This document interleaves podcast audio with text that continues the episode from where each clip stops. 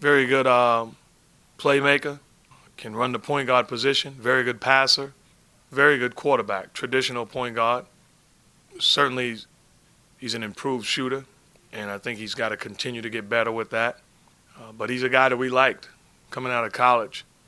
His ability to make plays was a was a you know everybody knew his ability to pass the basketball, but I think overall, a lot of times in this league, I look at myself. If I played for another coach other than Rick Pitino to start my career, I truly believe I don't play 17 years because another coach may have nitpicked what I can and can't and couldn't do. Another coach would have hopped on my weaknesses instead of giving me a chance to play and giving me a chance to make mistakes. And I think a lot of times in this league, guys need that.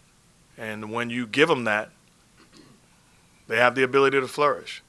And hopefully, this is a guy that will be around, you know, some hard-working players on this team. Uh, this environment uh, will make him better and propel a long career.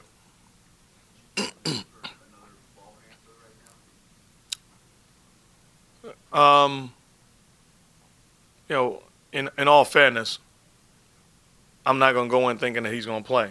Uh, so I don't I don't feel the need for another ball handler. I just think, you know, we have some spots and we've talked about it as an organization, and he's a guy that we liked.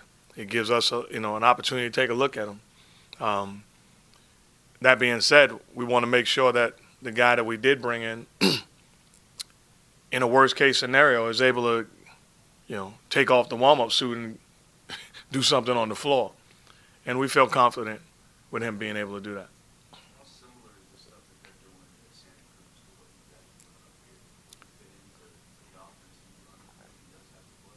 Well, Nate um, has been with us in the summer uh, for, for, two preseasons now.